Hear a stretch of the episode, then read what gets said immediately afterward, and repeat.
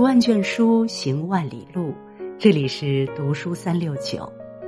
今天要和大家分享的文章是：包容父母是最顶级的孝顺。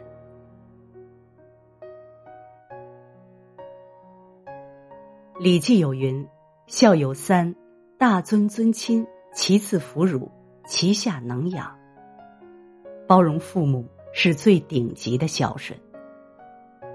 父母对我们的生育之恩大于一切，我们就算用实际行动偿还一辈子，也无法报答。儿女对父母终究是有所亏欠的。父母是与我们最亲近的人，父母是与我们最亲近的人，哪怕代沟的出现，距离的间隔。也无法改变父母对我们那种无法用语言来描述的情感。我们在父母眼中是一辈子的小孩儿。周国平说：“对亲近的人挑剔是本能，但克服本能，做到对亲近的人不挑剔，则是种教养。”生活中，有的人总仗着父母的慈爱和忍让。对他们百般挑剔，肆无忌惮，以自己的见多识广为荣，打心底里鄙视父母的无知。教父母使用手机，若他们学不会，就大发雷霆，撒手不管，毫无耐心。在父母上当受骗后，他们只会一味的指责和埋怨。面对父母微小的不良习惯。他们不仅毫无包容之心，还会声色俱厉，要求父母遵循自己的生活方式，由此迁就他们的强迫症。殊不知，在我们年少无知时，父母教我们说话走路，费了多大的心思。每当我们走歪一步，父母总不厌其烦的拉我们走入正轨。在面对我们的坏习惯时，父母总会耐心引导、言传身教。为人子女，终有一天要开始与父母来一场角色互换。生而为人，务必善待父母的晚年。对待父母，多些包容与体谅，多些理解与关爱，就像小时候他们待我们那样。原谅父母之过，包容父母之错。有人说：“小人记仇，君子感恩。”深以为然。记仇的人大多在为难自己，尤其是记恨父母的人，无法与父母和解，就等于与全世界对立。很多年前读过一碗面的故事。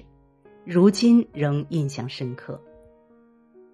小女孩和母亲吵架后离家出走，饥肠辘辘时，意外得到面馆老板送的一碗面。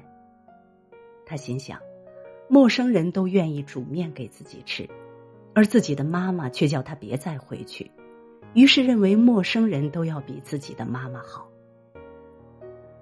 一碗来自陌生人的面，一份来自外界的善意。往往会让人无比感动，而那十年如一日的付出与关爱，总会让人习以为常，忽视它的存在。细想一下，我们与父母之间何尝不是如此？总有人试图用父母之过抵消父母之恩，忘却父母的好，把父母的过失铭记于心。人非圣贤，孰能无过？金无足赤，人无完人。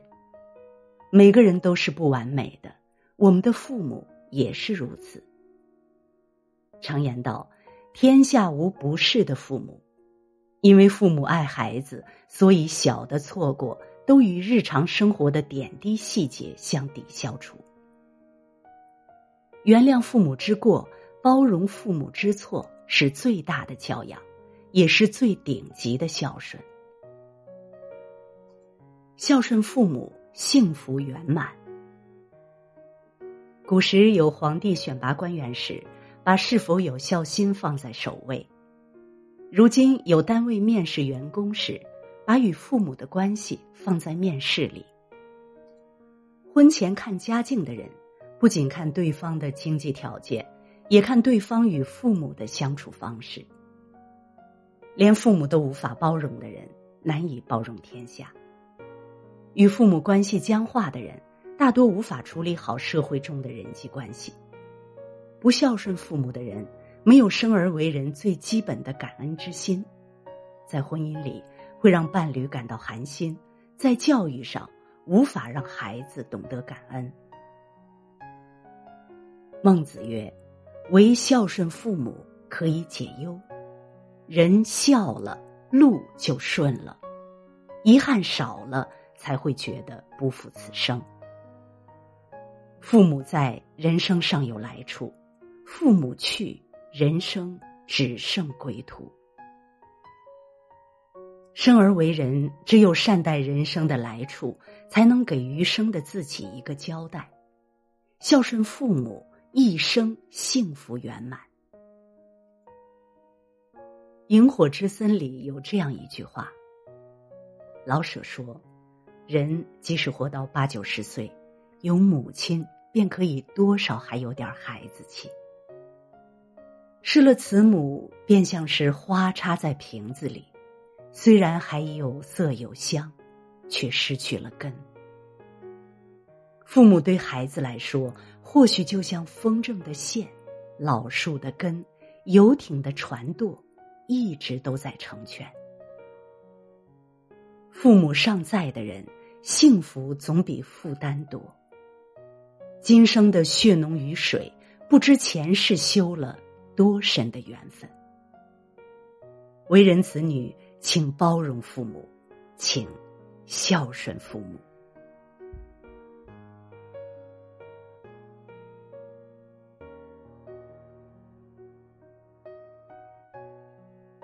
如果你喜欢读书，喜欢读书三六九，欢迎关注并转发，让我们相约读书三六九，用读书点亮你的人生。